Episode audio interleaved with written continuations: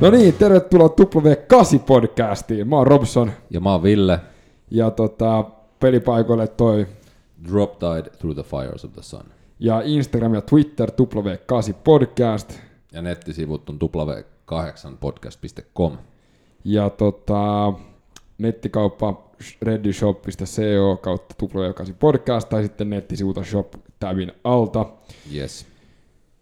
Meidän sponssi Bad Bar, uh, joka on muuten nyt avannut sinne tota, uh, Ateneumin kujalle ihan loistavan mestan, eli jos on siellä duunissa, niin tota, sieltä sitten vaan uh, hakee tavaraa. Uh, Suomalaismarjoista ja Foodoran tai Voltin kautta voi sitten tota, sunnuntai flunssaa vähän niin kuin toimii. Tai niin kuin, voi vähän laittaa toimimaan sitä kroppaa sunnuntai flunssan aikana. Ja heittäkää yläfemmat Jassulle, perustaja, yrittäjä, suomalainen täys boss lady. Uh, kuka meillä on vieraana?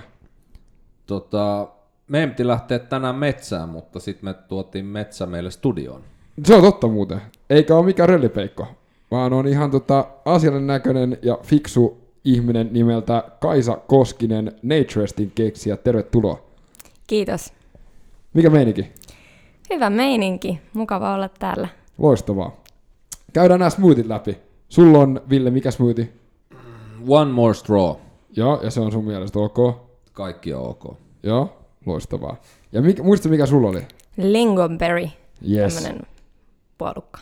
Ja, ja sekin on hyvä. On, erittäin hyvä. Sulla oli Robson joku, mä kuulin kun mä hain nää jollain niin kuin lisämausteella, että saa tunattua näitä itekin. Joo, joo, joo, joo, totta kai. Aina. Siis äh, mä aina laitan avokadon mun kaikkiin smootheihin, koska se tuo kermaisuutta ja sitten se, että siinä on hyvin rasvoja, niin se pitää sen tota, nälän loitolla. Ja mä oon kolmatta päivää peräkkäin, niin mä vedän ton tender tyrni. Mun mielestä se on ihan loistava. Kyllä. Ja siihen aina kylkeen toi tota, uh, tyrni inkiväärishotti. Ja se on niinku, siinä sitten herää Saat aamuksi. sä? Joo, ei mitään. Joo, you miss 100% of the shots you don't take, niin kuin Wayne Gretzky sanoi.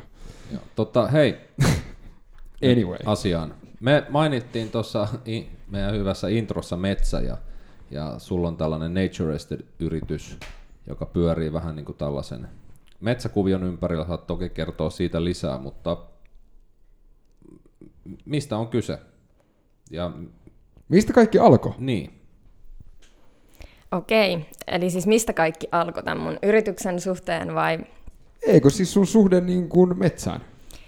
No joo, se on alkanut ihan, ihan sieltä lapsuudesta niin oikeastaan nuoresta kuin vaan muistan. Eli tota, mä oon kotoisin semmoiselta paikkakunnalta kuin Hämeenkyrö. Missä se on? Se on noin 45 kilometriä tuolta Tampereelta Vaasaan päin. Joo. Semmoinen, taisiko 50 kilometriä, en nyt muista ihan, ihan tarkkaa määrää, mutta No ei se Mutta mitään, meillä on tota- taksiyrittäjiä, niin siinä mitään hätää. hyvä. Ja tota, äm, joo, mä oon syntynyt siellä metsien keskellä ja tota, lapsuudessa niin oikeastaan kaikki, kaikki kesät mä kulin paljon jaloin siellä. Et tota, ties aina siitä, että syksy on tullut, kun piti laittaa kengät jalkaan. Niin siinä vaiheessa oli jo silleen ihan sopivasti noin jalkapohjat mustunut. Ahdistiko, kun piti laittaa kengät jalkaan? No, joo, kyllä vähän semmoinen tietynlainen vapaus sitten katosi. Et se oli jotenkin tosi vapauttavaa ja mulla on tota, äh, ollut tosi vahva mielikuvitus, niin mä sitten usein leikin siellä metsässä jotain, jotain metsän eläintä tai muuta siellä juoksentelin, että tota, oli sillain tosi paljon, paljon metsää siinä lähellä, missä asuttiin ja perheenkin kanssa me käytiin paljon sitten tämmöisillä retkillä yhdessä ja otettiin eväät mukaan ja mentiin metsään päiväksi. Oletteko te ollut semmoinen ulkoiluperhe? että Siis niinku, todellakin. Että asuttu teltassa ja, ja Joo. niinku, katsottu, että okei, tuolla on, tuolla voidaan elää ja tuolla ei voida elää ja noi on niinku huonot sienet ja noi hyvät sienet.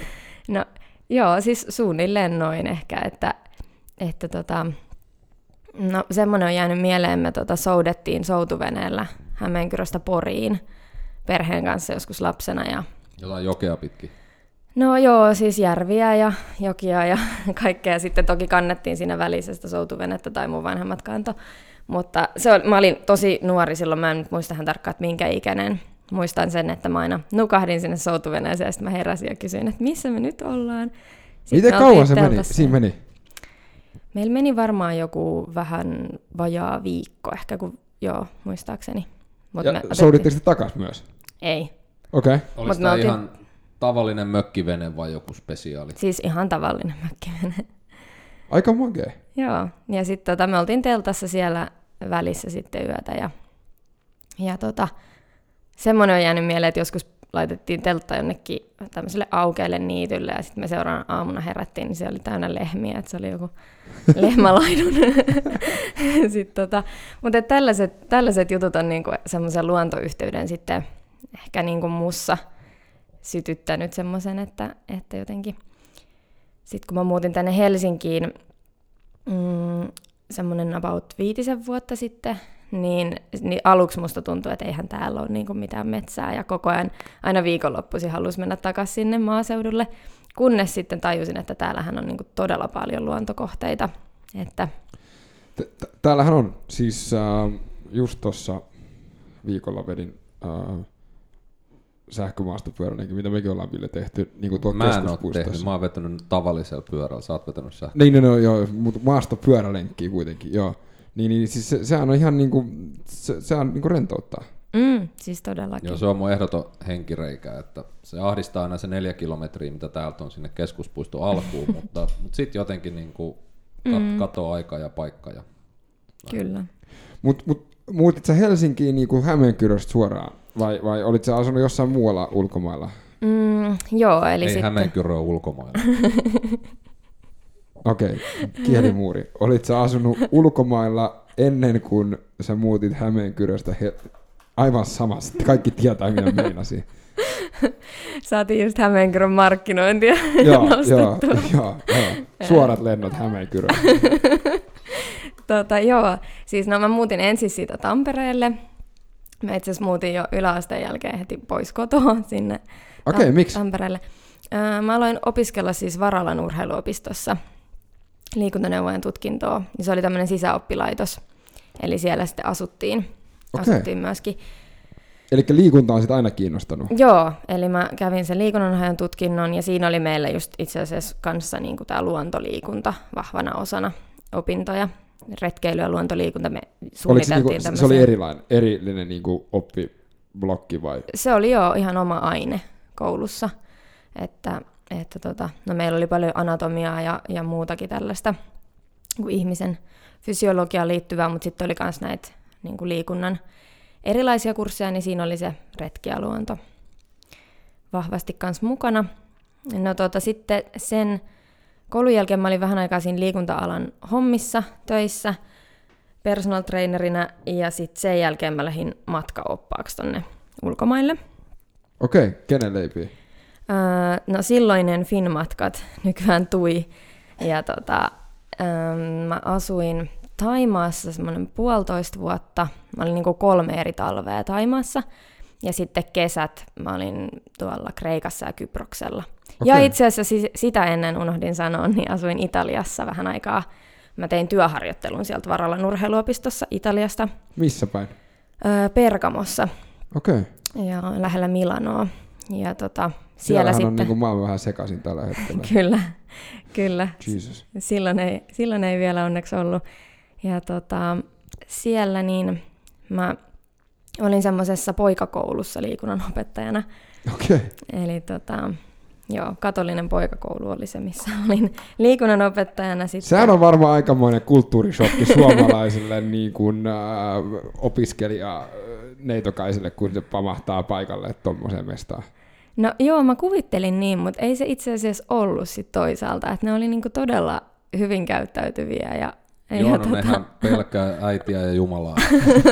Ja nunnaa, koska tulee kepillä. Miten sä tota, hyppäsit liikunta hommista yhtäkkiä matkaoppaaksi?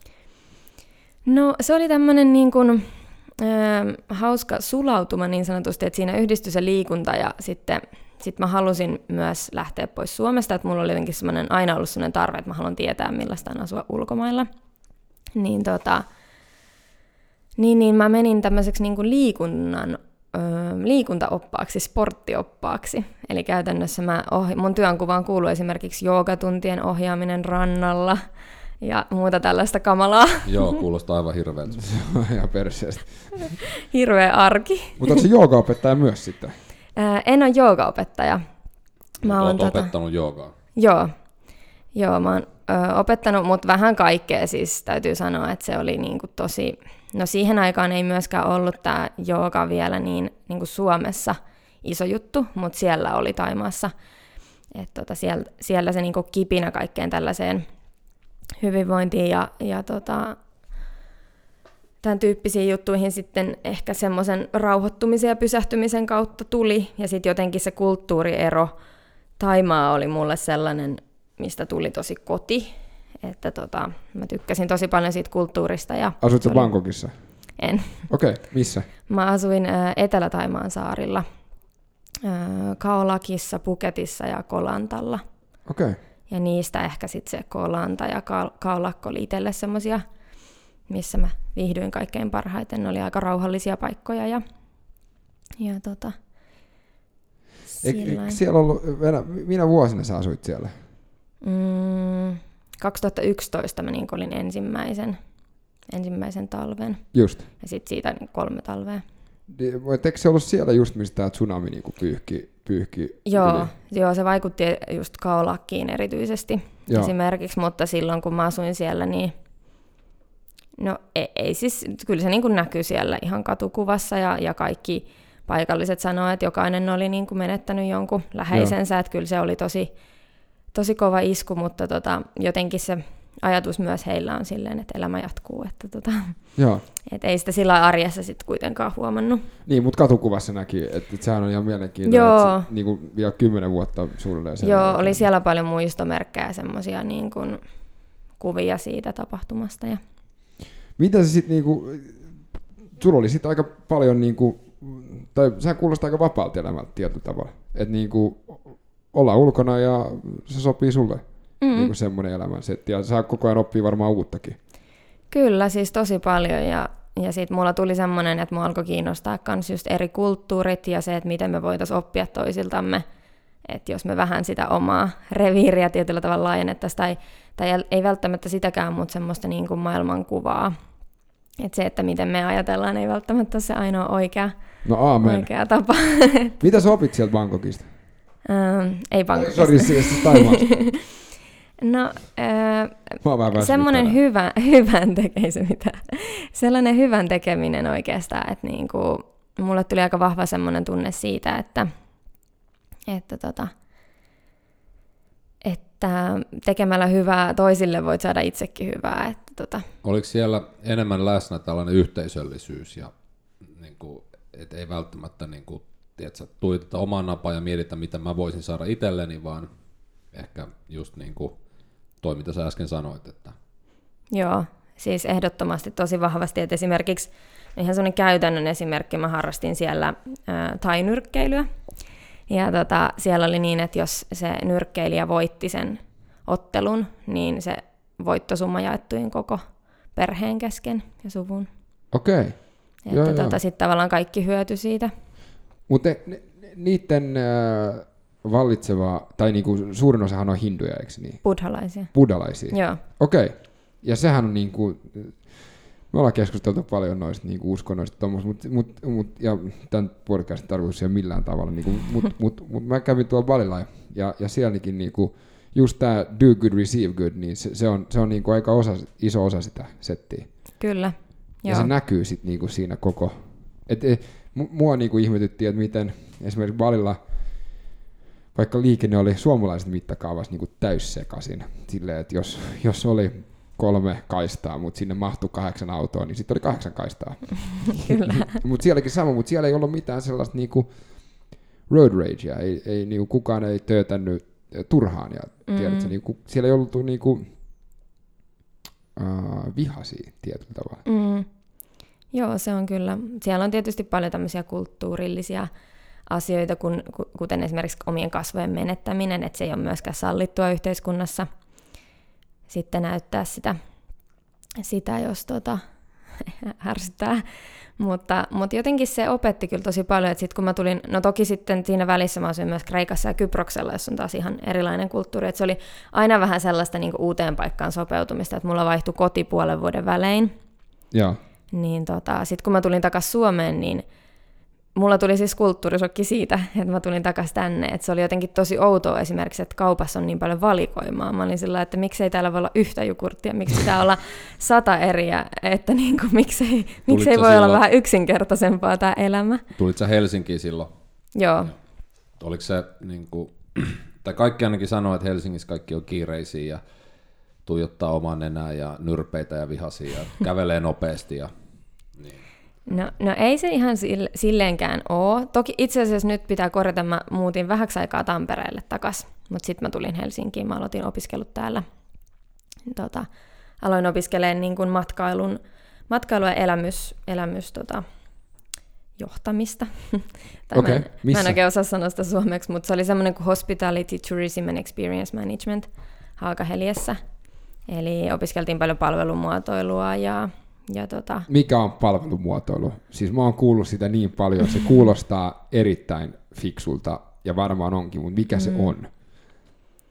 No mitenköhän sen sanoisi niin kuin yhdellä lauseella? Sä voit käyttää kolme, on, jos haluat. no se on palveluiden muotoilua niin, että se olisi mahdollisimman asiakasystävällistä ja järkevää se toiminta. Mutta eikö sitä melkein kuka tahansa tee? Esimerkiksi mähän teen sitä mun työssä, niin mä mietin, että minkälaista jumppaa laitetaan kellekin. Että... No joo, joo, totta kai ei se nyt sinänsä ole mikään, mikään uusi asia varmaan, varmaan sillä tavalla, mutta ehkä se, että, että tota, no siinä on erilaisia prosesseja, miten, miten voidaan noita miettiä ja, ja niin, itse asiassa... siinä on teoreettinen niin kuin, tota, tausta, millä se niin kuin pelataan. Sit joo, okay. joo, että asiakkaan polku, että mitä asiakas ää, vaikkapa ensimmäisellä hetkellä, kun se suunnittelee ostavansa jotain, mitä tapahtuu, ja sitten siihen asti, kunnes hän lähtee. Ja, Eli onko se sitten sama kuin se service blueprint? Öö, no se on... Sille, että käydään niinku, tai yksi osa? Se on yksi osa sitä, joo. Että toi on ehkä semmoinen kattotermi tavallaan joo. näille. Mutta joka tapauksessa niin se mm, elämyspuoli oli sitten siellä koulussa, että me mietittiin paljon elämysten tuottamista ja miten esimerkiksi aistit miten eri aisteja voidaan hyödyttää elämysten tuottamisessa.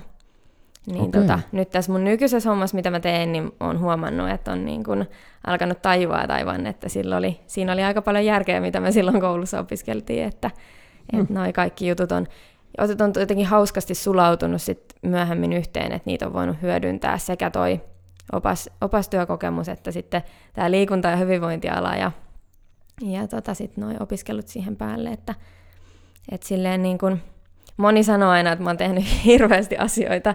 Mä oon nyt täytän just 28 vuotta, mutta musta itsestä taas tuntuu, että, että tota, ei tässä nyt vielä niin paljon ole ehtinyt tapahtua, mutta... Mä oon samaa mieltä.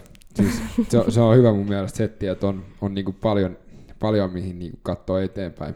Ja, mutta mut sä olit Kilroilla duunissa aika pitkään, eikö Joo.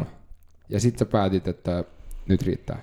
Joo, mä olin, mä olin jonkun aikaa siellä ja sitten muutenkin niin kuin tällaisissa matkailu, matkailuun firmoissa erilaisissa. Ja no sitten mulle tuli jotenkin semmoinen tunne tuossa viime vuoden lopussa. Mä olin itse asiassa aloittanut jotain tämän mun oman, oman yrityksen ja tota, sitten alkoi tuntua siltä, että mä haluaisin nyt panostaa siihen enemmän. Ja, ja tota, Mistä lähti tämä koko ajatus? Eli sitten, no tuossa Mm, no oikeastaan about semmoinen, sanotaanko vuosi sitten, mä aloin tosi paljon tutustua just siihen, että miten, mm, miten tota luontoa pystyttäisiin hyödyntää, kun just tämä tämmöinen kiireisyys, mistä puhuttiin, ja, ja elämän hektisyys ja muu, ja semmoinen koko jatkuva suorittaminen, niin alkoi tuntua siltä, että jotenkin tuntuu, että porukka, porukka voi hirveän huonosti, että voisiko sitä jotenkin, jotenkin parantaa sitä tilannetta, ja mulle itselle luonto on aina ollut semmoinen paikka, missä mä pystyn rentoutumaan ja rauhoittumaan ja, ja siellä ei ole kiire mihinkään ja luonto ei vaadi multa mitään ja mä, mä en niin kuin, voin olla siellä ihan täysin oma itseni, niin jotenkin alkoi miettiä sitä, että voisiko tätä, ehkä niin kuin joku muukin voisi kokea tätä, että näin, että mä en ole ehkä ainoa, joka, joka miettii tällä tavalla. Ja sitten mä aloin tutustua aiheeseen paljon, lukea siitä ja sitten löysin tällaisen, että Japanissa itse asiassa toteutetaan hyvin paljon tällaisia ohjattuja metsäkylpyjä, eli tota, siellä se on nimellä Shinrin Joku, eli tota forest painting ajattelun maailma, eli se on semmoinen, että ollaan, ollaan luonnossa kaikki aistit läsnä. Öm, tehdään erilaisia harjoituksia siihen liittyen. Ja tota, Japanissa tosiaan lääkärit määrää ihmisille metsässä oloa. Et siellä on ihan tällaisia niin kuin metsäterapiakeskuksia. Ja Okei. tota, nyt tämä ajattelu on vähän levinnyt sit muuallekin maailmaa ja nyt Suomeenkin sit pikkusen. Täällä vielä aika pienesti, mutta, mutta monessa muussa maassa sillä jo aika isostikin mietitään ihan yhteiskunnallisella tasolla, että voisiko tätä hyödyntää enemmän. Mutta tämähän on siitä, mistä Ville aina puhuu, että se käy välillä maadottaa itsensä siellä metsässä. No mä puhun luolamiehistä koko ajan. Joo, Ja mä mietin totta. näin, että metsä ei paranna, mutta kaupunki sairastuttaa. Kyllä. Että, että tavallaan vähän sama kuin, että niin kuin, et, et, et jos liikuntaa lisäisi, niin ihminen voisi paremmin, mutta ongelma on se, että me ollaan vähennetty liikuntaa, niin siksi me voidaan huonosti, että, tai lähinnä liikettä. Et jos ollaan niin kuin miljoonia vuosia oltu tuolla, no niin, tuolla metsässä muutenkin, ja sitten yhtäkkiä me hypätään tällaiseen niin kuin superahtaaseen ja hektiseen elämänmuotoon, mistä periaatteessa meidän aivoja ärsytään koko ajan, ja sitten ihmetellään, miksi niin kuin me voidaan koko ajan huonosti, niin, niin se on aika tervetullut sellainen pakopaikka, mutta samalla jos vähän miettisi, että miten tätä arkeakin voisi vähän niin kuin metsäistää, Kyllä. ettei se olisi aina niin, kuin niin iso kontrasti. Mm. Joo, ja siis mäkin olen sitä paljon puhunut, että ei sen tarvi olla aina mitään ihmeellistä. Että niin kuin, nythän, no itse luen aika paljon tutkimustietoa tähän aiheeseen liittyen, niin ihan jo pelkästään niin kuin 20 minuutin oleskelu metsässä saa meissä aikaan muutosta. Että, ja mä oon ihan täysin samaa mieltä sun kanssa tosta, että toi on niin kuin, me ollaan niin pieni tässä niin kuin ihmiskunnan historiassa on niin pieni aika, kun me ollaan oltu täällä kaupunkiympäristössä, että tota, me ollaan, me ollaan niin kuin, meidät on luotu sinne luontoon ja kaikki, kaikki meidän tota, ää, mieli ja keho niin kaipaa sitä. Mit, mitä sitten, suomalaisethan on, äh, sanotaan näin, vahvasti ankkuroitunut aina mukavasti tieteeseen. Niin tota, tämä kuulostaa suomalaisen korvilta semmoiselta niinku huuhalta. Ja, ja vaikka se ei ole, se me, me, mä oon myös sitä mieltä, että siksän metsässä on hyvä käydä treenaa lenkillä tai, tai, tai onko se sitten pyörällä tai juosten. Mutta mitä sitten, niinku, tämähän on, mä luin, että tämä on joku 2500 vuotta vanha niinku setti Persiasta lähtenyt liikkeelle aikoinaan, niin, niin tota, mitä tutkimustietoja sä luet, jotta sä voit sitten puhua jengille niinku sillä tasolla, millä ne haluaa kuulla asioita, mm. koska no, munkin nel- viimeisen neljän vuoden aikana, niin ei se länsimaalainen lääketiede välttämättä ole auttanut aina eniten, vaan, vaan on Mm. ollut tämmöisiä juttuja mitä säkin teet.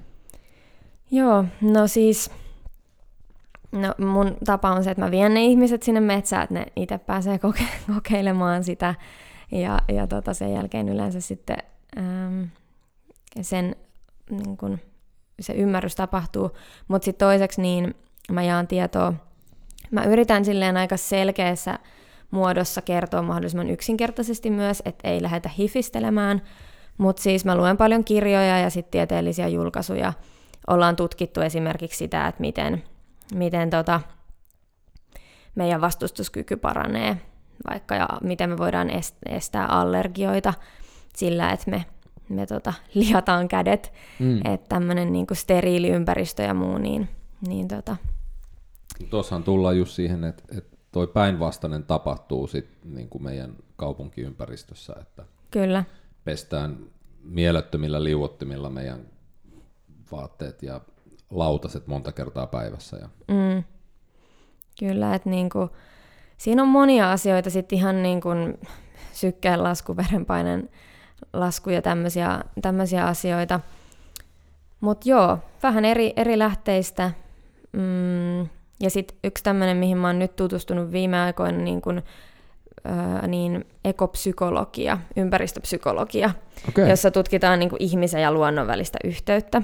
Niin se on semmoinen asia, mihin mä oon nyt, nyt sit syventynyt ja menossa vähän opiskelemaan lisää sitä tässä vielä. Väitetään, että ihminen tunnistaa eniten vihreän eri sävyjä kuin minkään muun värin. Joo, Mistäköhän se johtuu? Mä luin tosta, se on, ähm, tai siitä oli semmoinen juttu, että kun me ollaan tuolla, tuolla tota, ähm, niin kuin luonnossa, luonnossa oltu, niin, niin sitten tota, meidän silmät tunnistaa niitä värejä, koska ne on, ne on luonnollisia värejä. Ähm, ja tota, sitten sillä vihreällä värillä on myös puhuttu, että, että, tai niin kuin tutkittu sitä, että miten se vaikuttaa niin kuin rauhoittavalla tavalla meihin. Että kyllä esimerkiksi niin kuin sä sanoit tuossa aikaisemmin, että, että tota niin kuin me voidaan tuoda sitä metsää myös meidän kotiin, niin vihreän käyttäminen sisustuksessa tai huonekasvien tuominen kotiin tai muuta, niin tuollaisilla asioilla voidaan vaikuttaa, vaikuttaa. Ehkä sen kuusen oksan voi viedä sinne saunaan ja näin poispäin. Onko sulla joku seinätapetti, mikä on metsäteemainen vai? No, no ei ole vielä. Katsotaan, minkälainen metsäkoti mulle vielä muodostuu. Mutta... Mi- miten sitten tota, ähm, tämähän on niinku tämmöinen yleinen kysymys ja varmaan vastaus tähän on niinku kaikille, mutta kenelle sä suosittelisit niinku tämmöisen niinku metsäkylvyn? No ö, ihan kenelle tahansa, mm, mutta tota, erityisesti ehkä ihmisille, no tietysti ihmisille, jotka asuu kaupunkiympäristössä ja tota, kenelle tahansa, joka kaipaa, kaipaa semmoista niin pientä pysähtymistä ja rauhoittumista. Ja sillä on siis muitakin vaikutuksia. Mä oon tätä paljon pohtinut tässä viime aikoina, että, että se ei ole pelkästään se metsä, vaan siinä on myös muita ajatuksia, että jos sä hetkeksi, hetket, hetkeksi pysähdyt vähän katsomaan ympärille ja tuijottamaan puita sen puhelimen sijasta, niin, niin sä niin kuin pakostakin ähm, joudut vähän pohtimaan omia ajatuksiasi ja, ja sillä tavalla miettimään, että mikä tässä elämässä on oikeasti tärkeää, että myös semmoinen merkityksellisyyden lisääminen on mun mielestä ihan paikallaan itse kullekin, että mä teen siis tämän, tämän työn ohessa, niin mä oon töissä Plan Internationalilla, joka on siis lasten oikeusjärjestö, tukee, tukee lasten oikeuksia kehittyvissä maissa. Ja mulla on tullut itselle tosi vahvana semmoinen fiilis, että me pystyttäisiin tehdä niin paljon enemmän hyvää meidän niin kuin, yhteiskunnassa, kun meillä on kaikki valmiudet siihen, niin mä ehkä haluaisin vähän semmoista pientä liikettä tapahtuvan ihmisissä, että me vähän katsottaisiin sen oman, oman navan ulkopuolelle just ja mietittäisiin, että Ja kun yritykset puhuu jatkuvasti kasvusta, mm, niin mä, mua aina ihmetyttää, että mitä se kasvu on, ja voisiko se olla vaikka hyvinvoinnin kasvua, eikä vaan välttämättä aina sen niin kuin, niin kuin rahalla mitattavaa. Että, ja tähänhän olisi niin kuin juuri resurssit tekemään tuollaista asiaa, mistä sä puhuit, että mm, saadaan sitä niin kuin yleistä hyvää, ja sehän niin kuin ruokkisi kaikkea. Kyllä.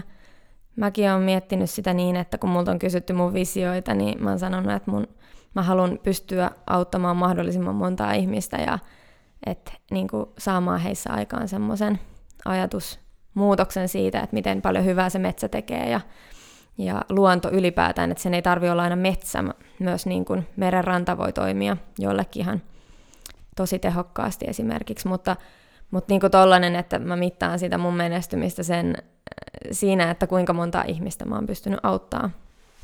Ja, ja mun mielestä se on, se on tota, se on vähän tämmöinen, että niinku, ei näe metsää puitten takia, koska suomalaiset, meillähän on metsä niinku hirveän lähellä. Sä sanoit, että sulla Ville menee keskuspuistoon neljä kilsaa. Sul, sulta kolme. Niin, ja tota, sitten jos mietitään tästä kampista, niin, niin tossahan on niinku merenranta tässä ihan vieressä. Mutta suomalaiset ei sitä käytä välttämättä just tähän niinku tarkoitukseen, että se on siellä, sitten matkustetaan ulkomaille. Mm. Totta kai se on varmaan paljon siistimpää makaa rannalla, jos on plus 30 kuin se, että siellä on plus 5, mutta mut niin kun, kuka on sun tämmöinen niin kun normiasiakas? Niin kun miltä sun asiakas näyttää? Ähm, mulla on ollut tällaisia niin kuin, ähm, no yleensä yleensä asiantuntijatyössä olevia äm, ja kiireisiä ihmisiä, äm, nuoria aikuisia, miehiä ja naisia. Että tota, kyllä se yhteinen tekijä siinä on yleensä ollut se, että et kun mä oon kysynyt, että no miksi, miksi sä varasit tän, niin se, että hei nyt pitää pysähtyä, että nyt, niin kun, nyt menee vähän liian kovaa. Ja sitten me yleensä pohditaan siellä sit yhdessä, että miten sitä, sitä voisi lisätä siihen omaan arkeen, sitä mets, niin luontoelementtiä, ää, mitä se sitten kenelläkin on se lähi, lähiluonto. Ja, ja ylipäätään tämmöisiä asioita siinä, että voisiko jotakin asioita vähentää. Että periaatteessahan se se on siinä, että meidän ei tarvitse lisätä mitään, vaan meidän pitää vaan vähentää. Että tota, et sitten sit olisi niin kuin... Ja sitten itse asiassa ihan sellaisia, että sinne metsään ei tarvitse aina mennä myöskään treenaan. Siis se treenaaminen on tosi hyvä juttu ja ihmiselle on lajin niin kuin, luontaista, vaikka juoksu ja kiipeily ja muu tämmöinen. Mutta on myös joskus ihan ok vaikka pysähtyä vähän hengitellä ja meditoida. Että mähän siis ohjaan myös niin meditointeja siellä siellä luonnossa ja just eräs asiakas sanoi mulle, että, että hän on käynyt Intiassa ja ties missä meditoimassa temppeleissä ja hän ei ole ikinä rentoutunut niin paljon kuin siinä merenrannalla. No tää oli just se meidän seuraava kysymyskin, mitä me ajateltiin, että käy vähän läpi, että mistä, mistä tämä alkaa, mistä tämä lähtee, mitä siellä metsässä, metsäkylvyssä tehdään ja näin. Joo, eli tota, mm, No me aloitetaan sillä aina asiakkaan kanssa tai asiakkaiden kanssa, että, että laitetaan puhelimet lentokonetilaan tai, tai pois, eli, eli tota, ei käytä puhelinta sen kierroksen aikana – Toki siinä on pari spottia, että okei, no tässä kohtaa voit ottaa kuva, jos haluat, mutta ajatus on sillä, että oltaisiin oikeasti läsnä siinä hetkessä. Niin, koska eihän ne muuten ole käynyt siellä, jos ne ei pysty laittamaan Instagramiin. niin, niin. Kyllä, se, kyllä se yleensä sit on sillä niin että no missä kohtaa mä ottaa sen kuvan. joo, mutta tota, ähm, mut joo, ja sitten, sitten tota, me tehdään semmoisia erilaisia harjoituksia, me kokeillaan niin kun, käyttää erilaisia aisteja, Eli esimerkiksi suljetaan näköaisti ja keskitytään ku- kuuntelemaan ja, ja tota, luonnon ääniä. Ja sitten hajuaistia käytetään, että miltä ne ö, kuusen neulaset oikeasti muuten tuoksuu. Ja, ja miltä se niin kuin puurunko tuntuu ja ihan tavallaan perusasioiden äärellä, mutta se, että me ei käytetä tässä niin kuin urbaanissa maailmassa meidän aisteja tarpeeksi. Eli meidän aistit on oikeasti tosi vahvat, mutta me ollaan niin kuin herkaannuttu siitä, että et miltä asiat tuntuu. Et nythän on myös puhuttu sitä, että ihmiset on innoissaan tekemässä käsitöitä, koska sä oikeasti tunnet jotain sun käsissä ja sä, sä näet ja sen saat jotain jäljen. konkreettista aikaiseksi. Niin, vai onko näin, että tässä urbaanissa ympäristössä meidän aistit on ylikuormittunut? Että No- me ei, no joo. Niin kuin, että me ei niin kuin Niin totta muuten. pystytä prosessoimaan, kun se on niin kuin jatkuvaa inputtia. Joo, siis no, joo, toi on totta, että niin kun sillä, siinä mielessä ylikuormittunut joo, että kuulo ja meillä tulee hirveästi kaikkia ääniä koko aika joka paikasta ja näköaistia Siis ja muuta. info on niin. Se on vähän kuin Kyllä. sata ihmistä puhuisi sulle samaan aikaan, niin ethän sä saa yhtäkään selvää lausetta, mutta siellä metsässä yksi ihminen puhuu sulle. Ja... Niin, sä pystyt keskittyä. Mutta just esimerkiksi ehkä tuntoaisti on semmoinen, että niinku, miltä asiat tuntuu, niin, niin se läppäri, läppäri tuntuu aika tylsältä. Ja, Se on aika kylmä. että, joo, mutta siis toi on ihan totta, mitä sanoit, ja sehän on se yksi asia, tämä me, meteli ja melu ja sen, sen vähentäminen. Et tota, mä itse aina niin kuin, tuntuu pahalta, kun mä menen metsään ja mä kuulen, että joku soittaa siellä jotain musaa kovalla, että hei please, että, että oikeasti an, antakaa tän olla se paikka, missä saa olla rauhassa. Ähm, Mut miten muuten ryyppää? Käytkö usein perjantai-iltaisin muuten metsässä? Onko se, onko se niinku... Ei, mutta siis... Tää on totta. Siis Ville, ihan oikeassa. Ylikuormittuminen ja jos miettiikin, mäkin asun tässä kampissa ja tosta kun mä kävelen silleen, että ei tarvitse edes talvella laittaa takki päälle, niin ollaan siinä niinku ihmisvilskeessä, niin, mm, niin tota, se voi olla, se on aika mielenkiintoinen setti. Silleen, Jostain mä niin. niin. luin, että tota noin, niin, tänä päivänä ihminen tota, reagoi päivässä suurempaan määrään ärsykkeitä kuin luolamies vuodessa. Tämä on tietenkin täysin tällainen niin kuin, Se on aika, se on aika jäätävää. niin kuin, aj- niin kuin ajatuksen taso, se on jotain tuohon suuntaan. Mm, ja siis tuosta itse asiassa noista aisteista ehkä, mitä mä tarkoitin sillä, että me ei käytä tarpeeksi, niin se, että me ei käytä niitä meidän syväaisteja. Joo.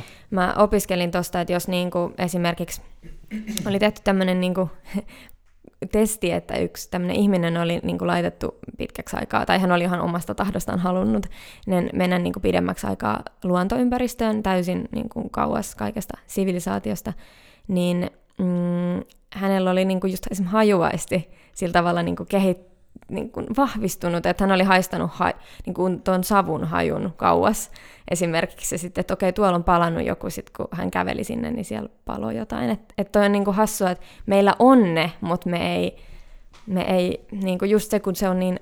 No eihän me niitä tarvita. Niin, niin. Siis jos, paitsi jos mä kävelen kamppiin, Kampin kauppakeskuksia ja siellä haisee palaneella, niin, niin, tota, niin, niin silloin voi olla vähän... Mutta sitähän myös sanotaan, että kun lopettaa tota, liiallisen sokerin syömisen, niin yhtäkkiä se makuaisti palaa. Ja yhtäkkiä- röökin poltto. No tietenkin joo, mutta yhtäkkiä niin kuin arkaa porkkanakin maistuu niin kuin mm. hyvältä. Että jos se SMX on ollut niin kuin sen makeuden niin kuin multihuipentuma, niin eihän porkkana maistu miltään siihen verrattuna. Mm, kyllä.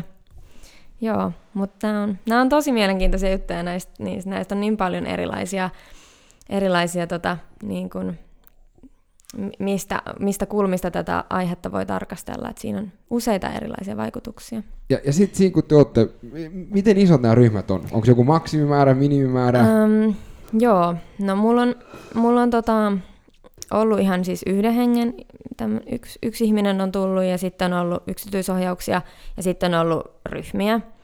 Mä oon pitänyt semmoisena maksimina niin kuin 15 henkeä ihan sen takia, että siitä sitten ei, että se, mä en halua, että se niin kuin yhteys niihin ihmisiin katoo, katoo si, siinä mielessä, että pystytään niin kuin vielä pitää se semmoisena Niin, tai kukaan ei eksy. niin, no se on toinen asia. että tota, et sillä olisi sellainen henkilökohtainen kohtainen ote siihen hommaan.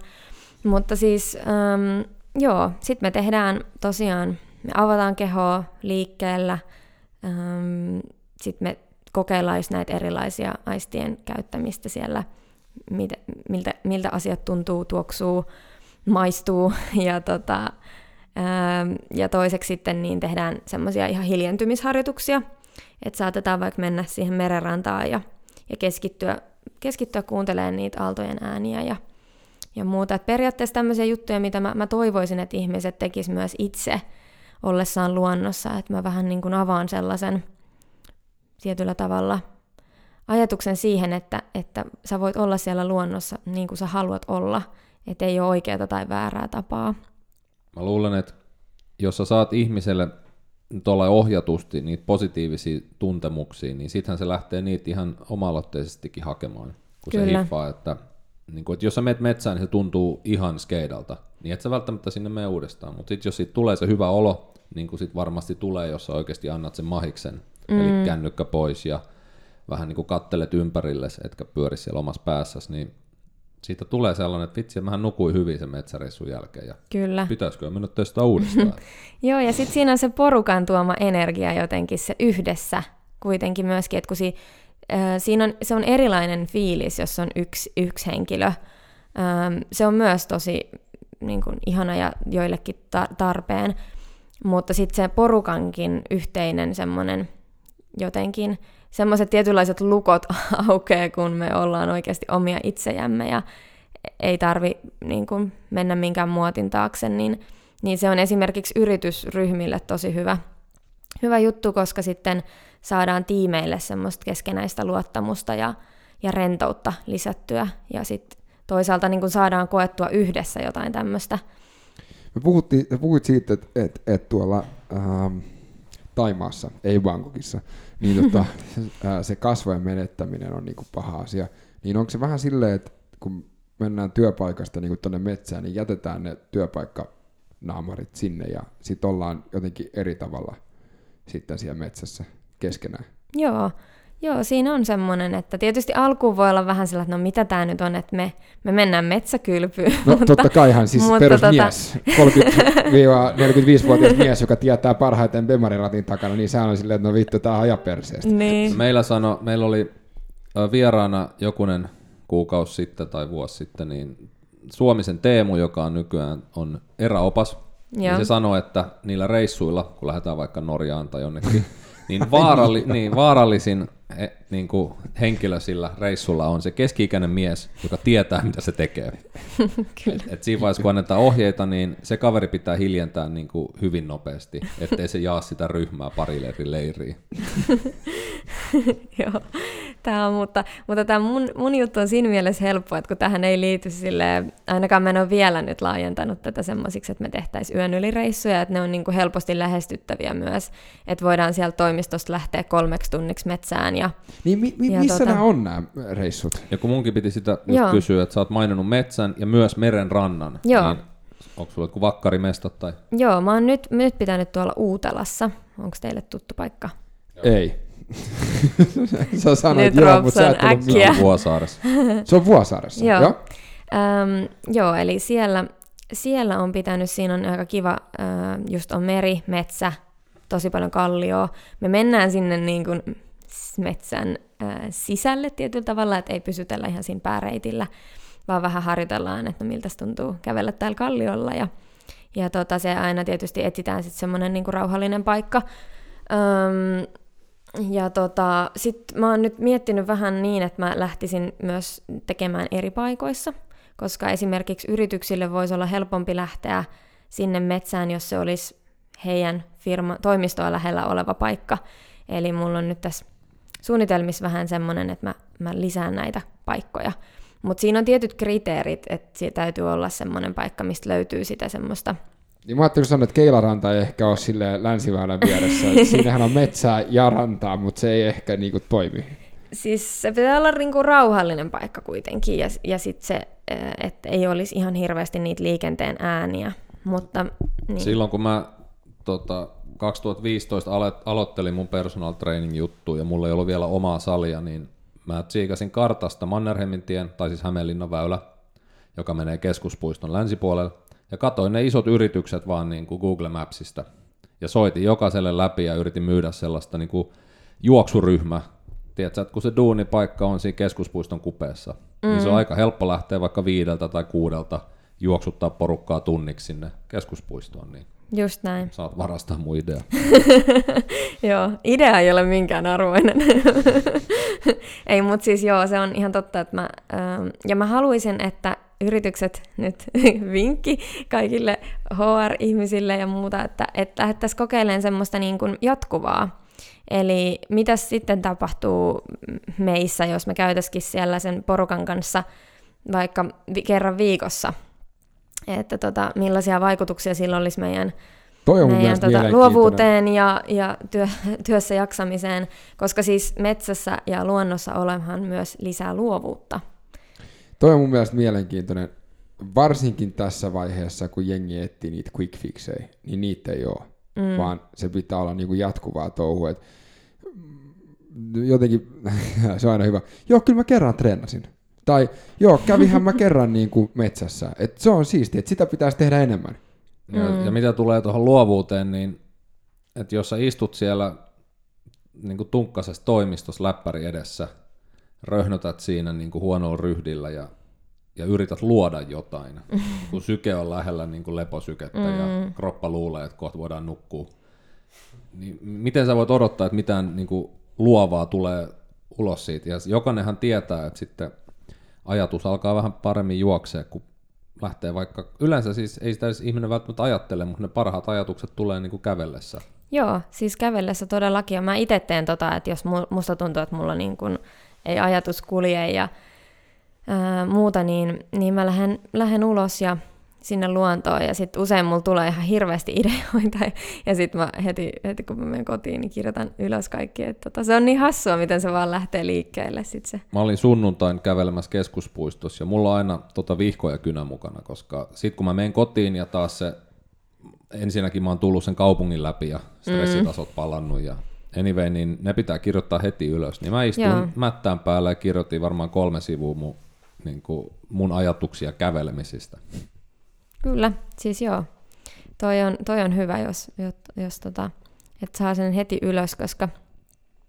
Ja sitten myös me jotenkin sit helposti tuossa uusien ideoiden syntymisessä on myös semmoinen, että sitten me lähdetään niinku itse tyrmään niitä omia, että ei se nyt ollutkaan niin hyvä juttu ja, ja näin, että niinku heti tarttua siihen, että ne hullut ideat on no, joskus no, kun se on vähän kuin uni, että, että sit, kun sä näet unen ja heräät aamulla, niin siinä unessa se oli ihan selkeä juttu, että se elefantti oli siinä ja sulla oli kuuma ilmapallo ja kaikkea.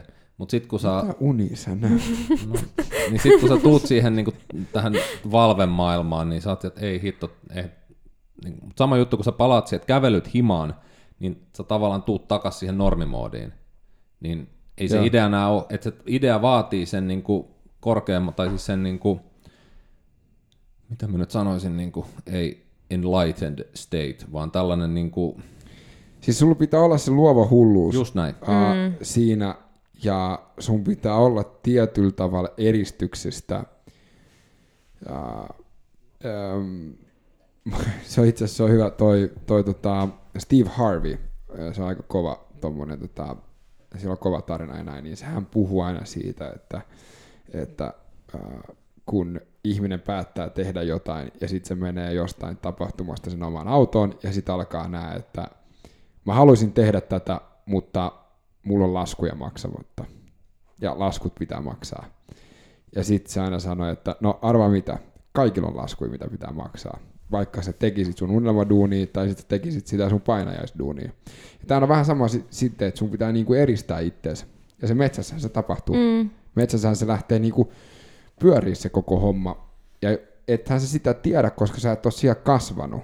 Mehän ollaan niinku kasvettu, varsinkin No, tässä viimeisen, niin kuin mitä nyt 50 vuoden aikana, niin, niin tota, luultavasti sä oot kasvanut, jos sä oot jossain länsimaassa, niin sä oot kasvanut semmoisessa ympäristössä, missä on vaan betonihelvettiä.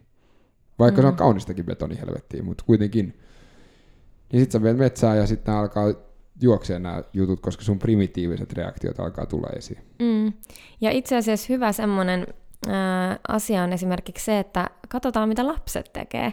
Et musta on tosi hauska seurata lapsia metsässä, koska, tai luonnossa ylipäätään, että ne niinku löytää kaikki yksityiskohdat ja ei vitsi, tuossa on tuollainen keppi ja voisiko sillä kokeilla tota lätäkköä. Ja niinku, mihin se katoo meistä se semmoinen leikkisyys ja muu. No sä sanoit tuossa alussa, että sulla oli tosi hyvä mielikuvitus lapsena. Mm. Onko se vieläkin muuten?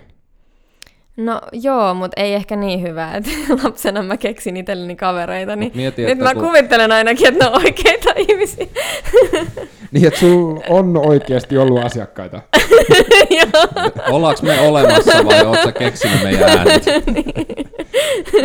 Mutta tossa, jos sä oot, Ville, sun piti sanoa. jos sä oot ka, niin kuin kasvanut siellä metsässä, eli tällainen niin landella, niin, niin, niin kuin, et, et sä, oot, niin kuin, sä oot ollut, se on ollut niin kuin tyhjä taulu se metsä tavallaan, niin kuin, ja sä oot itse sinne luonut asioita.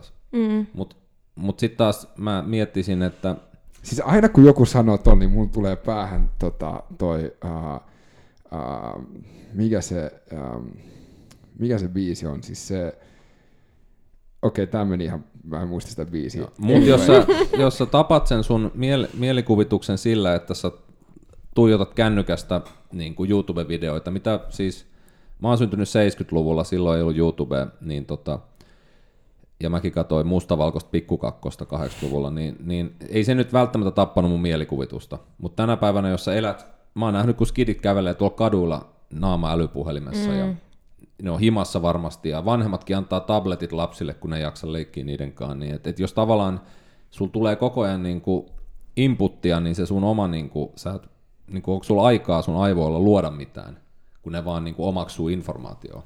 Just näin, ja, ja sitten toi, että tarviiko aina olla jotain ohjattuja kerhoja, että et, et mäkin kun synnyin tosiaan siellä maalla, niin ei meillä ollut, okei oli meillä joskus joku, joku tota urheilukerho, mutta siis me itse luotiin ne, me itse keksittiin kaikkia seikkailuratoja, siis niinku ihan parasta rakentaa majoja luontoon, metsään, siis vaan mielikuvitus oli rajana ja se niinku, tai tavallaan, että se niinku, se on tosi mun mielestä kurjaa, että pitää olla aina kaikki niin ohjelmoitua. Ja, ja itse asiassa ihan niin kuin, okei tämmöinen pieni esimerkki, että vaikka niin kuin epätasaisella alustalla kävely Joo. ja tekeminen, niin et se, että se ei ole se jumppalattian tasainen alusta, niin aina. Että et me tarvitaan erilaisia ärsykkeitä. Siis jos kävelis tunnin metsässä joka päivä, niin sä et tarttis kuntosalia, et mitään lankutushaasteita, et mi- mitään, koska siellä sä joudut tekee vähän niin kuin portaille nousu, kun sä kävelet kiviä yli ja sä joudut tasapainoilleen ja pitää rangan suorassa. Ja... Toi on mielenkiintoista, että sä voit kuntosaliyrittäjänä sanoa tota, koska sä tiedät, että kukaan ei tuu tota tekee, niin se ei haittaa sun bisnistä. Et niin, niin, pitkälle me ollaan päästy. Ei, mutta se oikeasti. Joo, joo. Ja joo. muuten se oli Musta Barbaari, Salileka Sali vikabiisi, ja se on aina, aina tota, se äh, kroppa, taulu ja käsipainopenseli, joka anyway, se, se, Tuossa oli aasin silta. joo, tossa oli, joo, mutta se oli se, mitä mielessä. Tosi looginen. Joo, ja Ja nimenomaan. aasin silta aaseihin. Mä oon kuullut, että nyt tällainen mindfulness-hitti on metsäretket Aasien tai jopa mini-Aasien kanssa. Ootko tällaisista kuullut? Puhutko niinku asiakkaista vai puhutko Aasian niinku elämän? niinku, siis, Joo. Vaan tulla siihen, että se mitä äh, toi ohjaus, niin... niin Älä nyt, kun me puhutaan aaseista. Niin nyt oli tämä A, sit mä vastaan siihen eka. Okei, okay, vastaa siihen. että Eli joo, on. No itse asiassa en ole aaseista, mutta alpakat onhan, siis alpakkakierrokset. Mä oon itse yrittänyt ilmoittautua tällaiselle alpakkakierrokselle, niin ne on aina loppuun myyty. Ja tota, mä just katoin, mitä Kanadassa on tällä hetkellä, niin siis kaikki on jotain niin kuin, just näiden niin kuin eläin, mennään ma, ma, niin kuin vaikka jonnekin lampaita silittämään tai, tai muuta. Ja mä luulen, että se liittyy siihen samaan, että et, et ne eläimet rauhoittaa meitä, koska ne on oikeasti läsnä. Et, et ne eläimet on siinä, ne, ne ei kato puhelinta tai muuta. Et ne on, Ei, mutta on ne ei osaa siinä olla ja- mitään muuta kuin lammas tai niin, alpakka. niin, niin, se on, ne on siinä ja, ja sitten me, me pystytään oikeasti olemaan läsnä. Ja meidän kiroushan on se, että me murehditaan menneitä ja pelätään tulevaa. Mm. Ja me ei sit niin kuin missään nimessä osata olla siinä nykyhetkessä. Ja jos me suunnitellaan tulevaisuuden varalle, mutta me ei kumminkaan osata olla nykyhetkessä, niin sitten kun se tulevaisuus on jossain vaiheessa sitä nykyistä hetkeä, niin mehän ollaan jo taas mm. katsomassa eteenpäin. Että, mutta, Tuo totta. Joo, Tuo, mutta kun eläin taas, se, se, sille se on se, että oho, sataa tai aurinko paistaa, se on niin kuin mitä nyt tapahtuu, Mm, on sen. ja ja, ja sitten sit mun piti palata siihen niin ohjattavaan settiin, että miksi ähm, varsinkin, no ainoa referenssi tavallaanhan on Suomi mullekin, niin miksi se pitää aina olla ohjattua? Miksi, miksi, niin kuin, miksi äh, se pitää aina olla äh, fudista tai lätkää tai se pitää olla tietty jumppa tai, tai, tai jotain tämmöistä, että lapsille ja aikuisillekin, että, että itse asiassa mähän menen, kun mä menen, mentiin silloin muista, kun me oltiin pyöräilemään tuolla keskuspuistossa, niin mehän mentiin keskuspuistoon ja sitten me oltiin silleen, että okei, minne mennään? Ja sitten me oltiin silleen, että no, tonne. Ja sitten me mentiin sinne vähän aikaa. Sitten me mentiin tonne toiseen suuntaan vähän Mm. aikaa. Ja sitten me mentiin tosta, tosta ja tosta. Ja samahan tapahtuu, niin kuin se otetaan pois yrityksissä. Totta kai yritykset tarvii tiettyä struktuuria ja hierarkiaa, se ei ole siitä kiinni. Mutta se, että sulla on aina joku prosessi käsillä oleva, eli sun luovuus tippuu täysin siitä niin kuin pois. mm. Ja sun aistit, päästään, taas päästään siihen, että sun aistit taas niin kuin,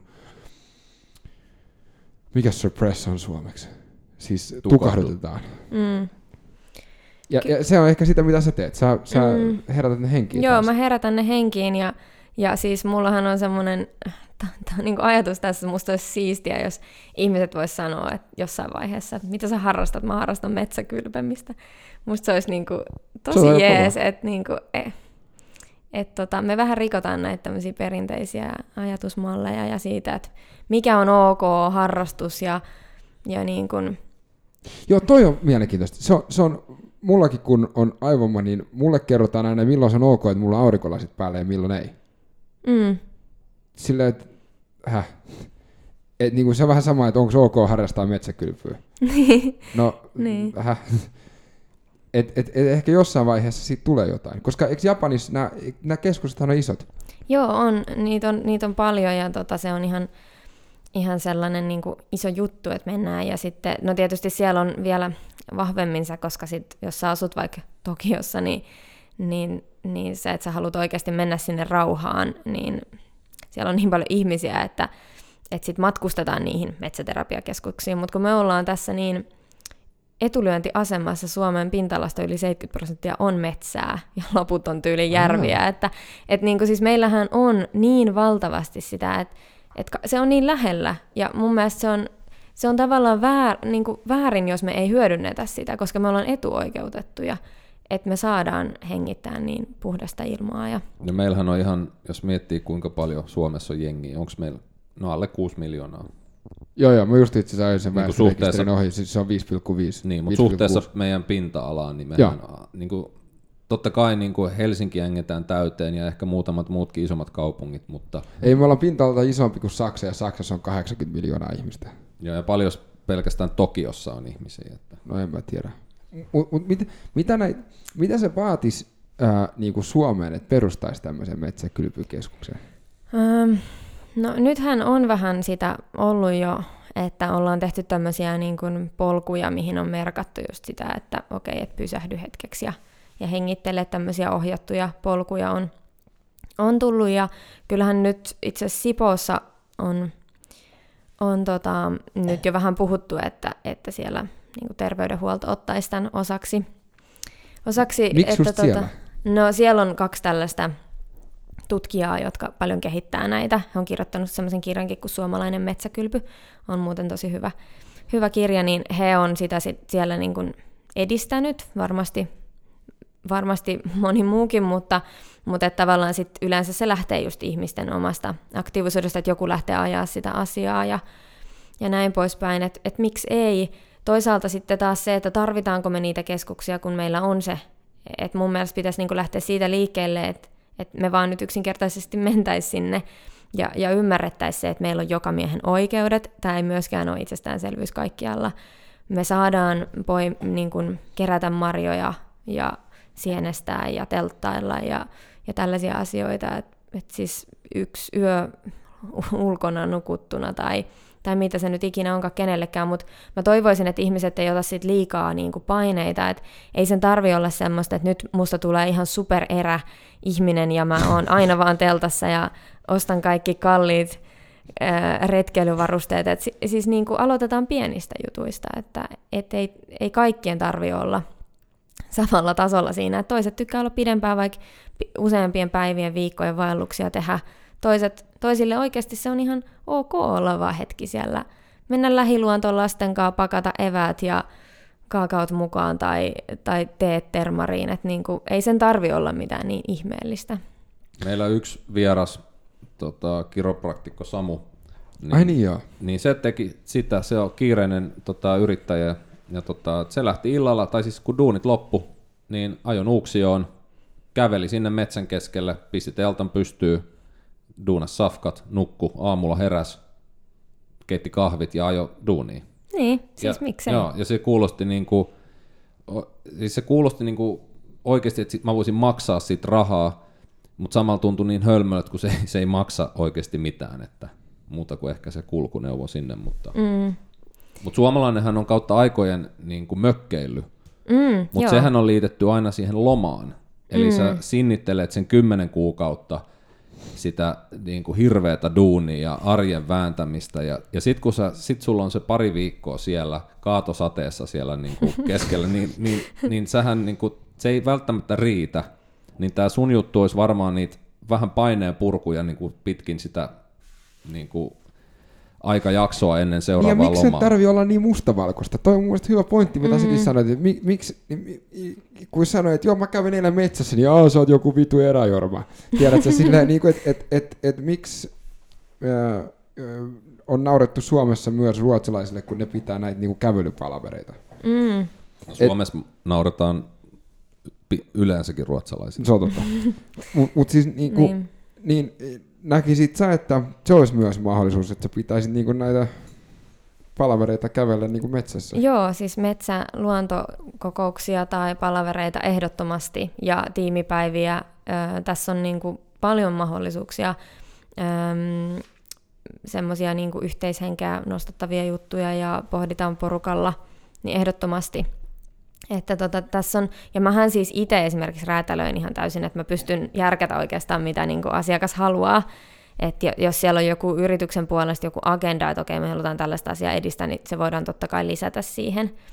Mutta sitten tota, sit on myös se vaihtoehto, että otetaan vaan niin kun, otetaan se sen rentoutumisen ja hyvinvoinnin kannalta ja ehkä just niiden omien arvojen kirkastamisen kannalta ja sen, että, että mä haluaisin ehkä, että siinä olisi myös, mä ajattelen niin, että se, se kehittää yksilöitä ja vähän meidän omaa ajatusmaailmaa ja, ja pohditaan ehkä sitä, että no okei, että voisiko mä, voisiko mä ehkä lisätä tällaista mun arkeen ja, ja näin, että, että mennään vähän sinne omaan ajatteluun.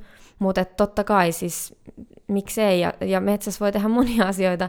Mä oon kavereiden kanssa tämmöisen metsätreffejä, että missä nähdään, no me, mennään tota luontoon ja hengaillaan siellä, että et ei tarvi aina nähdä kahvilassa tai, tai tiedätkö, että ja sitten itse asiassa tuosta mökkeilystä, niin yksi, mikä on mun mielestä sellainen hauska meidän kulttuurissa, että sit useinhan me käytetään siellä mökillä se työlomana, että me tehdään sitten no ihan he... hirveästi töitä siellä, että nyt pitää remontoida koko mökki, kun kerrankin on aikaa.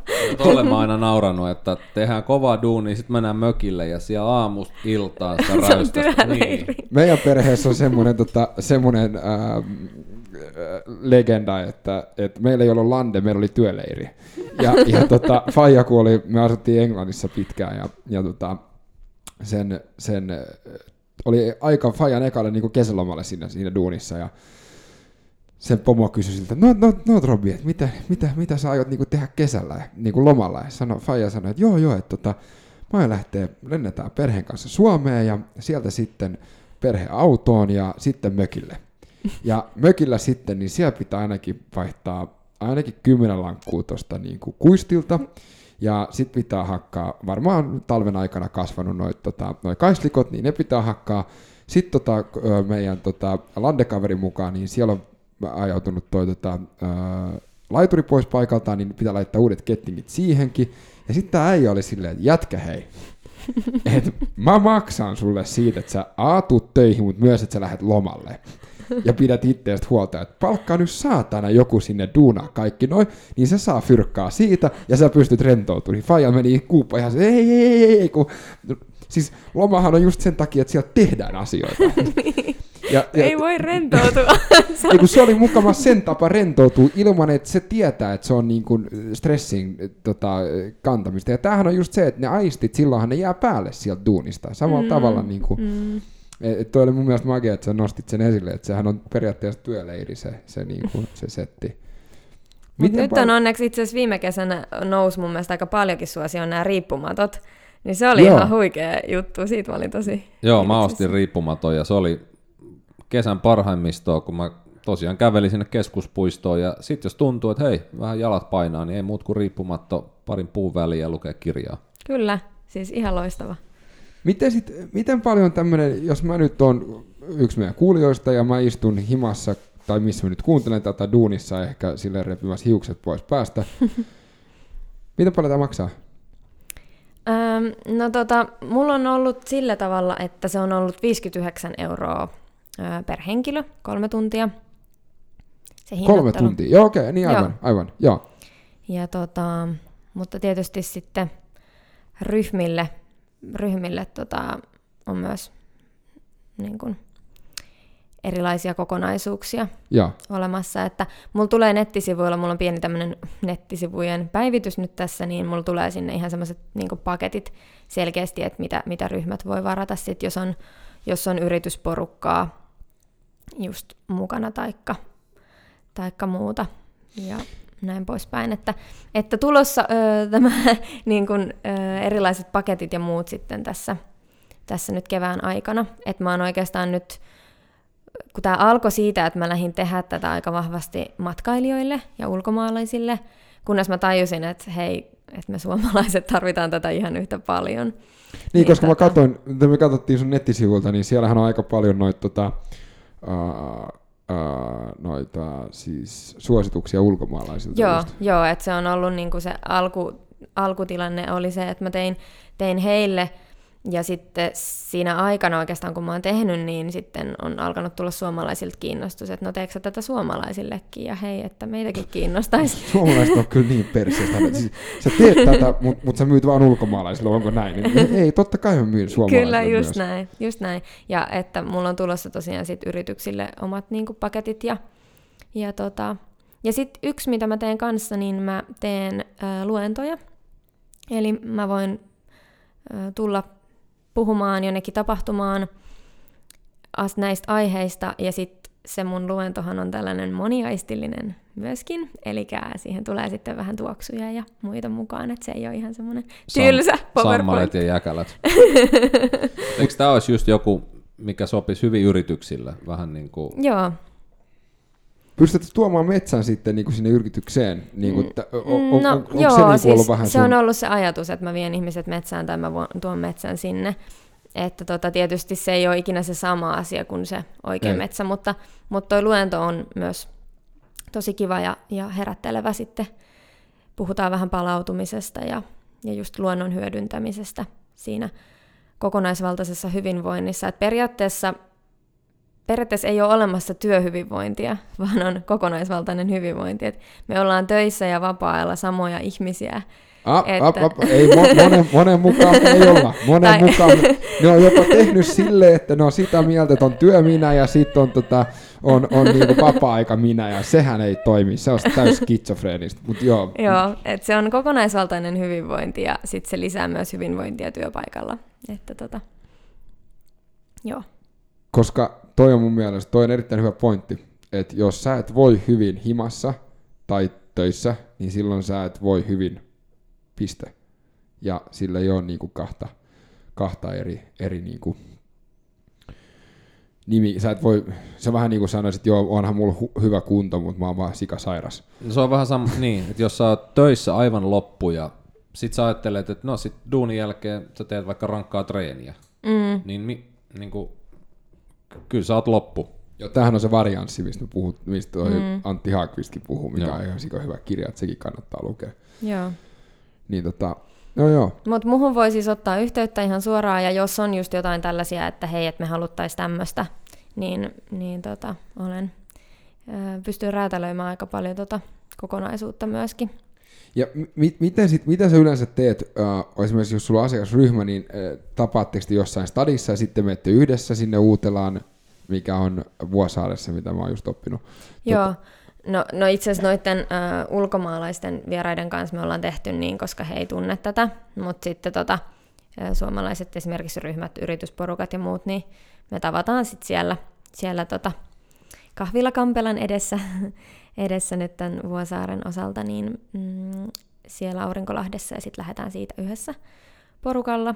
Ja tota, se on semmoinen kaksi ja puoli tuntia suunnilleen se perus, peruskierros, mutta tota sitten sitten tosiaan ää, mulla on nyt tulossa myös muita kohteita tässä kevään aikana, niin vähän laajennan näitä paikkoja, että just jos yrityksen toimisto sijaitsee sitten siellä Pohjois-Helsingissä, niin sielläkin on paikka. Mutta toistaiseksi mä oon nyt ollut pääkaupunkiseudulla kuitenkin, että tietysti mielellään tuun myös muualle Suomeen, jos on, mutta se tietysti täytyy olla sellainen paikka, minkä mä itse tunnen, että siinä on myös tärkeä se, mun, mun vastuu on siinä se, että että mä huolehdin sen ryhmän turvallisuudesta ja tiedän, missä mä oon. Ja niin kuin mä olin just siihen myös, että sehän on niin kuin varmaan, sen huomaa, jos säkin oot läsnä tai et. Joo, siis ehdottomasti, että, että sen takia kun mulla on kysytty, että tuutko tänne ja tänne, niin mä oon myös sitä mieltä, että, että, että se, on, se on oltava mulle tuttu paikka myös. Ja, ja tota, näin poispäin. Jos ei ole kovin läsnä olevaa, jos saat siinä Google Mapsissa koko ajan kiinni, ja silloin selvityssä me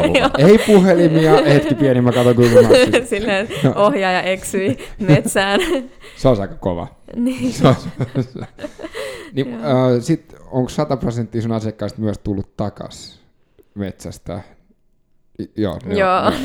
Mä ajattelin, että joo, on, joo. on, kyllä. Ja ei ole tapahtunut mitään, mitään tota, negatiivista, että ainoastaan, ainoastaan positiivista. Että itse asiassa palaute, mitä mä oon saanut, niin se niin kun jopa vähän yllätti itsenikin, että ei, ei ehkä ajatellut, että miten iso juttu se oikeasti on ihmisille, että, että, tota, he on kokenut sen niin ihan valtavan energisoivana ja ja, ja just se, että me, me itse asiassa tehdään sitä meditointiakin silleen, että me ollaan siinä jonkun aikaa, että se ei ole semmoista, että nyt meillä on aikaa tämä viisi minuuttia koita rentoutua, että vaikka kuinka ihanaa se onkin, että, että tota... Niin suorita rentoutuminen. niin, Toi niin, on että... just jo kova, että mä oon nyt lähes lenkille, ei kun sori, mä, mä oon nyt lähes tota lomalle, uh, mulla on kaksi päivää rentoutuu ja nyt vittu mä rentoudun. niin, just näin. Et se on, me ollaan siellä rauhassa ja sen takia se aika on aika pitkä, että siinä ehtii sit oikeasti. Missä vaiheessa huomaat, että jengi alkaa niinku rauhoittua? Onko se 15 minuuttia, tunti? Niinku, on, onko siinä semmoinen tietty murrospiste, kun jengi on silleen... No, äh, ei yleensä ihan alussa, että kyllä se tulee siinä puolessa välissä ja se toki vähän riippuu, se on vähän yksilöllistä ja se riippuu myös siitä, että miten, miten tota, millaisella fiiliksellä se ihminen on sinne lähtenyt, että, että tietysti mä toivon, että vähän jo sillain etukäteen asennoituu, että nyt, nyt niin kun ollaan menossa tekemään tämmöistä juttua ja ei välttämättä sillä ihan viime minuutilla paukahdeta paikalle ja superstressaantuneena, että sitten se on vaikeampi niin kun Sori, mä laitan meidän ja sitten mä laitan tämän pois ja nyt, nyt, mulla on, nyt, mulla on, su, nyt suoritan rentoutumisen. Niin. Ja me ollaan, mä en nyt muista, ollaanko me puhuttu meidän podcastissa vai muuten vai onko me nähnyt unia taas, mutta että, että Elefantit. Joo, sinne metsään kun menee, niin tosiaan sehän muuttuu se ympäristö. Kyllä, niin tota, ihan siis konkreettisesti, että tota, se, että sä kävelet asfaltoituu kevyen liikunteen väylää pitkin, on vähän eri kuin sä kävelet sit siellä siis keskuspuisto täällä Helsingissäkin on yllättävän niin kuin hyvin tallattua ja tällainen, mutta jos sä menet vaikka jonnekin Buudumjärven, Pirttijärveen tai Nuuksioon, niin se on ihan niin kuin metsää. Niin sä joudut oikeasti vähän katsoa, mihin sä astut. Niin sitten kun sä alat tolla tavalla niin kuin sisäistää sitä ympäristöä, niin sitten viimeistään jää ne tota, osavuosikatsaukset ja palaverit ja pilipalisaatiot sun muut väliin. Että. Joo, ja silleenhän mekin aina tehdään, että me mennään siellä vähän kallioiden päällä kävellään ja, ja et se, mä en ikinä mene sitä ihan niin peruspolkua, vaan vähän, vähän semmoisia pienempiä reittejä ja, ja se on ihan hauskaa. Meillä oli kaverin kanssa, kun se sai aikoinaan hienon suunnon kellon, niin kuin tollakin on, niin tonne sai ohjelmoitua karttapisteitä. Ihan randomisti heidät vaan pisteitä ja sitten painot kellosta navigoinnin päälle, niin se näyttää ilman suunnan ja kilometrit niin meillä oli joku seitsemän pistettä, johon me sitten vaan niin kuin käveltiin. Ja välillä tuli kallio tai puro tai joku vastaan, niin sitten vähän kierrettiin, mutta, mm. mutta tiedettiin vaan suunta ja alettiin painaa, niin se oli jotenkin... Ja viimeinen piste oli tietenkin meidän auto, että päästiin kotiinkin. Kyllä. Joo, mutta mut siis, mut toi on mun mielestä, niin kuin, se on siksi, miksi mä oon digannut tuosta äh, maastopyöräilystäkin tuossa keskuspuistossa. Mulla keskuspuisto on tavallaan aika pieni pläntti, mutta mut siellä pystyy eksyä aika hyvin. Niin kuin silleen, ja... no on se siinä mielessä, jos sä menet tarpeeksi ylös, niin oot Lapis. niin. Ei se niinku lopu mihinkään. niin. Mitä sitten, tota, äh, kun sun setille tulee, niin mitä tarvii mukana? Hyvät lämpimät vaatteet, se on tosi tärkeää, koska jos sä oot aivan umpi jäässä, niin se ei välttämättä ole kauhean rentouttavaa. Eli niin kuin hyvät vaatteet, mutta ei nyt tarvi lähteä tosiaan sinne ostamaan niitä parhaita ulkoiluvaatteita. Älä nyt, älä nyt, älä nyt, älä nyt. että ei kiitä tästä kommentista. ei vaan siis totta kai oikeasti muuten tulee, tai noista pakko sanoa noista varusteista, että kerran kun ostat hyvät, niin ne on muuten ihan mm. super mm. sitten monitoimiset ja monivuotiset, mutta tota, mut siis, että nyt tämän takia ei silleen tarvi ottaa paineita, mutta hyvät kengät myös.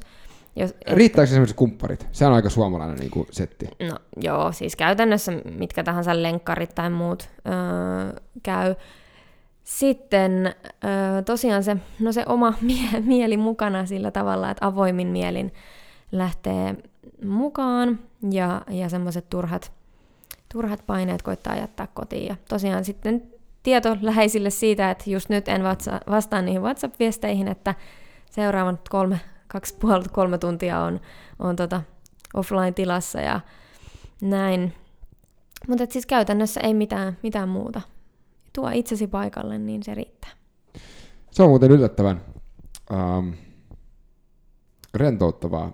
Ja se on ahdistavaa alussa, se mä myönnän. Mutta esimerkiksi välillä, kun mä treenaan täällä himassa, esimerkiksi kolmen tunnin pyöräsetti himassa, niin mä jätän tuon kännykän tuohon eri huoneeseen. Ja sit mä kuuntelen musaa tai jotain, sitten mä oon niinku vaan siinä läsnä, niin se on, se on oikeasti, jo semmoinen pieni asia toimi, niin mm. ajatelkaa, mitä sä metsäsit siihen lisää. Kyllä. Et se on, Mi, mitä, tähän niinku lopuksi, mitä se metsä on sulle antanut? Hmm. tota, se on antanut niin paljon, että vaikea sanoa ehkä yhtä, mutta, mutta tota, se on mulle koti. Siis se on paikka, mihin mä oon aina tervetullut ja missä kukaan ei arvostele tai, tai tota, multa ei odoteta mitään, voi vaan olla, niin se on koti. Mikä, mitä sä sanoit sitten, että on suurin oppi, mitä metsä on opettanut? No ehkä just semmoisen, että niin kun luovuus ja yllätyksellisyys ja semmoinen, että kiinnitä huomioon niihin yksityiskohtiin ja pieniin juttuihin. Että tota, täällä, täällä on niin paljon kauneutta täällä ympäristössä ja no, yksi iso asia, mitä mä oon huomannut, niin se, että me suhtaudutaan helposti niin, että jos sataa, niin ei mennä ulos. Et jos on Joo, huono terveisiä sää... siis Tiina Rautala. Joo, mutta siis, että et niinku, et se luonto on niin kaunis, kun se muuttuu ja se, ne vuodenajat on oikeasti rikkaus ja, ja tota, se on siistiä kuunnella sateropinaa tai tuntea se sade niin kuin vaikka kasvoilla tai, tai muuta. Et, et se on ehkä se isoin oppi, mitä, mitä mä oon saanut. Et, et, tuolla on niin paljon kauneutta ympärillä, jos me vaan nähdään se. Tuo on totta. Mä taas puhun tästä sähkömaastopyörälenkistä, mutta siis, niinku, mut, mut siis se, on, se on, kun me oltiin kerran treenaa, me oltiin kolme tuntia lenkillä ja oli kuulemma satanut koko ajan täällä niinku stadissa, mutta siellä me ei tunnettu sitä siellä metsässä, koska no, puut ja kaikki tämä, ja sitten oli parempaa tekemistä, ja oli hyvät varusteetkin. Mm, se voi olla jopa tosi virkistävä kokemus, että tota, ja happirikas ilmahan se on, kun, kun sataa. Niin se on ihan sika hyvä. Et, et, ehdottomasti. Et kun on siis vedenpitävät vaatteet vaan päälle ja sinne metsään, niin ei siinä niinku, ei siinä mitään.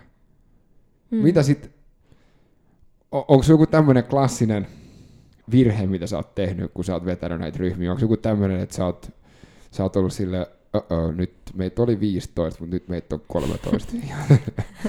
no, no tässä ei ole oikeastaan käynyt silleen niin kuin mitään No opasvuosina kyllä kävi kaikenlaista, mutta... Tota, mutta niin siellähän on pakko olla jotain, mikä on niin semmoinen klassinen no, tarina. Siellä mä oon kerran vähän meinannut eksyä yhden porukan kanssa Kreikassa yhdellä, yhdellä pienellä, pienessä kylässä, mutta kunnes löydettiin paikalle. Mutta, mutta näissä metsäkierroksissa ei, että se on niin tuttu se paikka ja se on niin, mä tiedän mitä mä teen ja muuta, niin ei ole vielä tapahtunut mitään.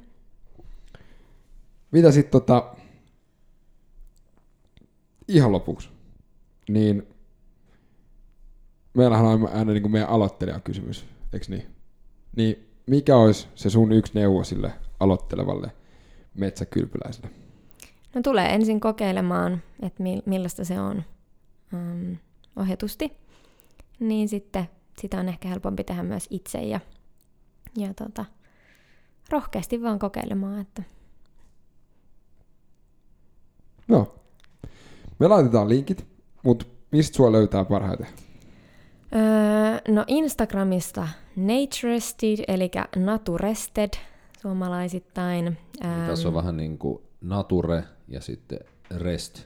Kyllä. Äh, se on hauska muuten tuo nimi. Äh, ihmiset, jotkut sanoo, että se on niin kuin interested, kiinnostunut. Mutta mä olin itse ajatellut, että se on niin kuin luonto ja lepo. Ja mulle se on alusta asti ollut luonto, lepo. Mutta sitten joku sanoi, että hän on ajatellut sen taas, että se on luonto ja niin kuin kiinnostus, niin se on aika hauska semmoinen sana, sanaleikki. Mä en, sitä, mä en sitä ollenkaan. Mä ajattelin sen, että, että niin kuin millä tavalla säkin oot ajatellut sen. Niin. Joo, joo, että se on niin kuin kahden sanan kombinaatio. Joo, ja niin, se, niin mä oon ajatellutkin sen, mutta se oli vaan hauska, että joku muu... Sehän mielestä. toimii myös. Joo, kyllä. Se on, mä oon ylpeä siitä mun oma keksimästä sanasta. ja tota, joo, mutta siis sieltä sitten tota Facebookista toki myös LinkedInistä ihan mun omalla nimellä Kaisa Koskinen. Ja tota, mun nettisivut www.naturested.com. Ja e- eikö se ollut myös mahdollista buukkaa äh, ton Airbnbin kautta? Joo, kyllä. Elämys. Et voi vinkkaa kaverille myös, joka on tulossa Suomeen, että hei nyt tässä olisi kova setti. Joo, että sieltä voi, no suomalaisetkin voi varata sitä kautta, mutta, tai suoraan multa äh, yhteydenotto lomakkeella ja sitten tota, Mm, joo, sieltä Airbnb uh, Experiences-osiosta, eli elämyspuolelta, niin voi varata myös sen kautta. Mi- mitä tota... Uh, ja elämyslahjoihinkin tulee varmaan tässä. Loistavaa. Pian. Se on sika hyvä. Mm. Miten sitten, uh, mulla on kaksi kaveria, jotka vuokraa Airbnbin kautta, uh, niin, kuin, niin onko niitä, niillä on helppo vaan lisätä se siihen? Jos joku nyt miettii sitä, että mäkin vuokran Airbnbin kautta, niin onko se vaan helppo lisää se sun niin kuin setti siihen? Miten se, tiedätkö miten se Joo, toimii? joo. No siis jos joku öm, ihminen esimerkiksi buukkaa asunnon täältä tai just huoneen, niin sitten voi sieltä ottaa myös elämyksen. Joo, joo, mutta siis se, se, joka vuokraa sen, niin, Mm. äh, niin onko se sille helppo niin kuin lisätä? Tosta mä en itse asiassa tiedä, kun mä en ole itse vuokrannut niin. asuntoa, että miten se menee. Joo. Siitä en osaa sanoa. Okei. Okay. Joo, joo, no mä vinkkaan. Mä vinkkaan. Joo. Mulla on ainakin kaksi mielessä, mistä, mistä tota... Joo, ja siis ihan voi, voi tota suoraan, suoraan myös ottaa yhteyttä ja, ja sitten jos on kaveriporukoita, synttäriporukoita, polttariporukoita, Se olisi aika erilainen polttari, Niin, mi- että missä mä oon tota, ollut, mennään- mutta mut se olisi joo. mennään Se olisi ehkä se metsäkyl- sunnuntai. Sunnuntai kova polttaripäivä silloin. Mutta me halutaan, mä haluan rikkoa näitä asenteita ja Se rajoja ja kaikki aina tarvii olla saman kaavan mukaan. Ei. Voidaanko me tähän loppuun sanoa, että menkää metsään? Kyllä, siis todellakin. Miten kauan sä odottanut, että sä pääset sanoa tuonne? Tunti 22. Ihan loistavaa. Hei, tota, äh, somea, some, niin Twitter ja Instagram. No se on se W8 podcast. Joo, joo, kyllä. Ja sitten... Ja äh, tosiaan Spotify, Facebook, Joo, joo, SoundCloud ja kaikki nämä Stitcher, Stitcherit, kaikki, nämä mitä kaikki löytyy näitä uh, iTunes. mutta jos sä kuulet tän, niin sä oot löytänyt meidät. Joo, se on muuten ihan totta. Ja Kiitti Kaisa, että tulit puhumaan metsästä. Se on mulle Kiitos. hyvin, vois voinut puhua vaikka koko loppupäivän tästä. Nimenomaan. Ja kiitetään Bärbar. Ilman muuta oli hyvät tota, smoothiet taas tänään. Joo, ja menkää sinne Ateneumin kujalle. Yes, ja ennen kaikkea tota, kiitos kaikille meidän kuuntelijoille. Joo, kiitos.